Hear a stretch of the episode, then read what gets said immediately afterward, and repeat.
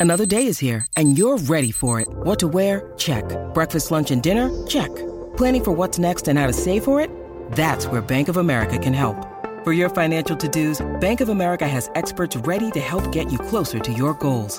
Get started at one of our local financial centers or 24-7 in our mobile banking app. Find a location near you at bankofamerica.com slash talk to us. What would you like the power to do?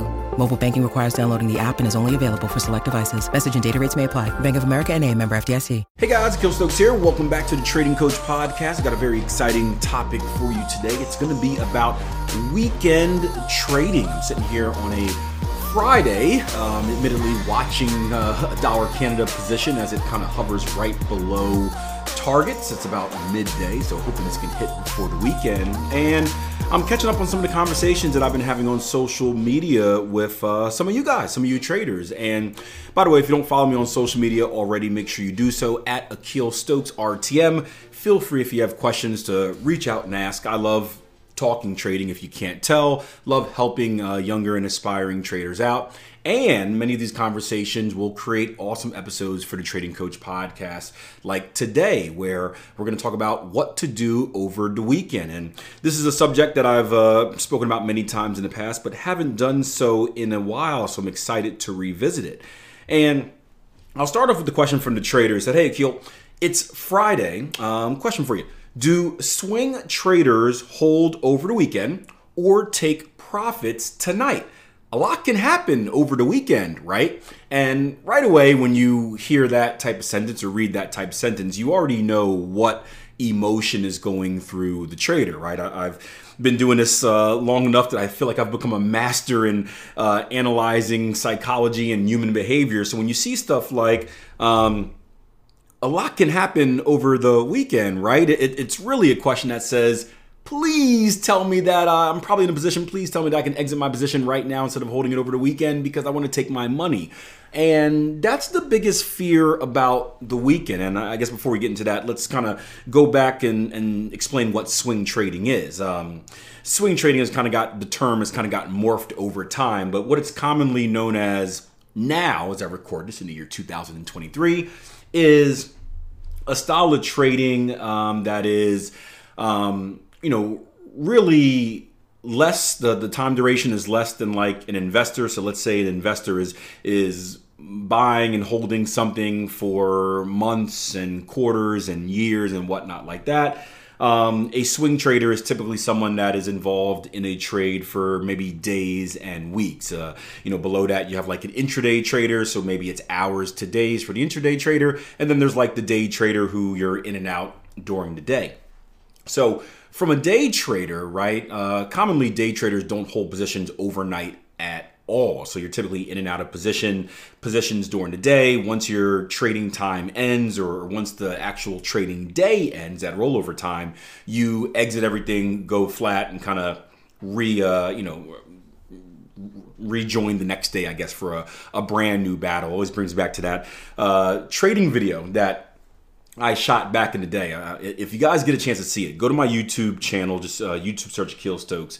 Search the the video. I think it's called 2618 and uh, Kiss of Death Trading. And me and my good friend Jason Stapleton, we we did a good kind of visual of what day trading looks like, and we kind of took you through the whole thing of you know uh, you know light trader, dark trader at our trading desk, going into the computers, literally fighting. It's a, a cool little kung fu scene, um, and then the bell rings, and us kind of being like. Ah, see you tomorrow. Let's do it again. It's a good little visual, nice and funny. Back when we used to have fun with this trading thing, um, but for swing trading, for someone that's going to be holding positions going you know, days into weeks, there is the likelihood, and, and I can almost guarantee that you're going to at some point be faced with a trade that you are currently in. You are heading towards the weekend, and you've got to make a decision. Do you hold it over the weekend, or do you exit and, and, and get out of the trade? And typically, what most traders do is they make the emotional decision, right? If they are down in the position, they hold, right? Because they're they the, the hopium is strong, and they, they hope that kind of things will resume their or things I guess will uh, switch and change in their direction. Sorry, I haven't had the the afternoon coffee yet. Um, after the weekend, if a trader is up in a position, they typically get out because of the fear that, hey, I have money right now, I do not want to lose it. And that is not the decision that we can make. So, my answer to this uh, trader's question was hey, it depends on the trader, but in most cases, if you're in a long term position, you're going to have to hold it over the weekend. Uh, the other option would be to exit at the end of your of, of, your trading day and then re-enter on the open. You know that will, you know, there, there's pros and cons to that, but at least that will kind of get rid of the the fear of like being up Saturday and Sunday, not knowing what's going to happen in the market on the open. Um, but my question to you is why? Why are you fearful? Gaps can hurt us just as much as they can help us. If you want to hear more of it, check out the Trading Coach podcast. Nice little plug there before I decided to, to uh, record this podcast. But the truth is, many of us fear gaps. And, and that's the biggest reason that people don't want to hold over the weekend because the weekend sometimes have gaps, right? Um, you may not notice, but the markets are actually open during the weekend. The markets are always open. They're free flowing 24 7. What's closed are uh, the brokers, at least the retail brokers. So when we see gaps over the weekend, it's just a, a change in price, right? That happened over the weekend while we weren't there. Imagine like an invisible candle that isn't printed. Now, Nine times out of 10, there will be no gaps in the market, or the gaps will be very insignificant. And speaking of gaps, you see it every day in the stock market. It's kind of the same thing, but in, in Forex, we're not as used to it because it's a 24 hour market. So we're just used to always having candles. But if you're someone that's been in the stock market, this is second nature to you. But nine times out of 10, the gaps aren't going to be significant at all. It could be a one pip gap, a two pip gap, um, something very, very small every once in a while you will see a big gap in the market and, and that's typically caused by some type of um, event so it could be a, a fundamental event like um, an election maybe the election results came back over the weekend or something like that or maybe it's a natural disaster where uh, an earthquake happened or a volcano or a tsunami something happened over the weekend and the reaction that we would normally see in the market, we didn't get a chance to see it as retail traders in the market because the market was closed. Those are the times where you typically see the biggest gaps. Like, you know, Brexit was another one, for example. But most times nothing is going to happen. So we, we want to get rid of that fear right there that the market will always gap. Another thing is that the the market will always gap against us, right? We always seem to pick the negative thing, and, and that's in human nature, where you know pain is a, a much greater uh, influence than pleasure. You know, for example, whenever I talk to you guys about my motivation and how after all these years, why I spend so much time in the charts and why I'm always learning and working so hard, is because I am afraid to death to fail. Right now, one may say, well, Akil, like, shouldn't you be working so hard because you want to become the best trader ever and super trader and master this thing? Yes, I do. That is that is that is true. But my bigger fear, my my greatest motivation, is failing and and not being good anymore and, and not knowing what to do with my life and how, how I'm gonna you know kind of provide for my family. So we I understand that we always put fear first, but let's let's be logical and, and realistic for a little bit. Based on our position, if we were to have a big gap, right, and again, a gap is big gap is rare. Yes, it could go against us, and I, have had trades where I, have you know it's gapped down and it's gone against me. What happens is you just get stopped out at market, wherever that opening price is. But I've also had gaps that have gone in my favor. So I have gaps. I've had gaps where I've gotten into the market and it's opened up and it's gapped past my, uh, past my target profit, and boom, I made more money off the trade than I, I, I would have. So it could go both ways, and that's something that we need to keep in the back of our mind. And the response from our trader was, hey, Akil, if that was real money, he sent me a screenshot of a account, whatever like that, and I'll kind of skip past this.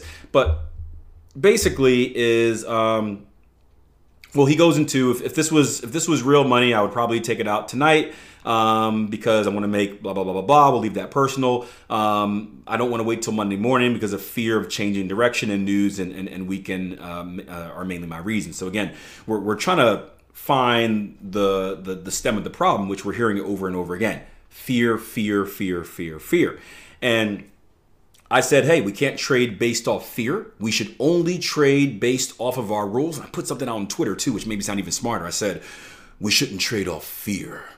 The only fear we should trade off of is the fear of breaking our rules, right? I tried to sound smart and whatnot, but it, it, it's true. That should only be the fear, and that's the whole process over outcome thing, where you know we need to value a, a good trade as one where we do everything correctly, a bad trade uh, uh as one where we break our rules. And the biggest motivator, if we're going to take fear into the equation, shouldn't be fear of losing a trade, shouldn't be fear of um, losing money it should be fear of breaking our rules because ultimately we know this if we've done everything correctly if we follow our rules correctly right this is from the the voting versus weighing long term podcast that i did right if we followed our rules correctly, we will make money. If we consistently break our rules, we will lose money. So the act of breaking our rules and fear causing us to break our rules should be the biggest fear because we know that's what's going to make us lose money in the long term. And uh, the trader responded once again. He says, Surely ignoring fear entirely may lead to a lack of risk management. And I said, No, no, no, no, no, no, no, no. In fact, it's the exact opposite risk management is something that is built into our plan, right? We you hear us talk about rules-based trading and trading plan. I think a lot of people just think, hey, Trading plan is like rules for entries and exits and stops and all that fun stuff. Your trading plan, right, is your business plan. In a way, it is your Bible as a trader. I won't get into the full details of everything that encompasses it, but it's everything from your trading philosophy, trading psychology, to your actual trading strategy, to your risk management strategy, to your money management strategy, to how much you deposit, how much you withdraw, to you know how you uh, develop and grow your business. Everything is involved in that, including risk management. So when we talk about rules based trading, we're talking about risk management as being part of those rules, right? And part of a complete good trade is taking proper risk management, right? If you analyze the chart correctly, if you enter the trade correctly, if you put your stops where they're supposed to be at, if you put your targets where they're supposed to be at, but if you manage your risk wrong by pulling out of a trade early, guess what? bad trade. We can't mark it down as a good trade because although you did what four out of the five things correct, you didn't do that fifth thing. So you didn't have a 100% good trade. And the next one was say, um, and, and he's still trying to make his case, which I'm not going to budge on because I've, done this before. But this is an interesting one, right? He says when you started, when you when you first got started and you had a little money, um, certainly that has to be a factor. Um, and basically, to kind of sum it up, he said, Well, here's the thing. Right now, I'm, I'm planning on starting with a small account size. Shouldn't I take different approaches, different rules, different tactics because I'm starting with a small account size versus if I had a big account size. And, and, the idea is this like, if I had a big account size, then yeah, sure, I can afford to leave money in there over the weekend because if I lose it, ah, not a big deal, right? But when I'm a newer trader with a smaller account size, because this account, this this this money is so precious, and I guess it's so limited, shouldn't I be willing to take it out and kind of just take what I can get because I'm in that process of kind of building it? And once again, the answer is no, no, no, no, no, no, no, no, no. And this is another big problem that we see with traders is we think about or, or, or traders tend to think about money differently when they have less. It, it's here's the interesting thing, right?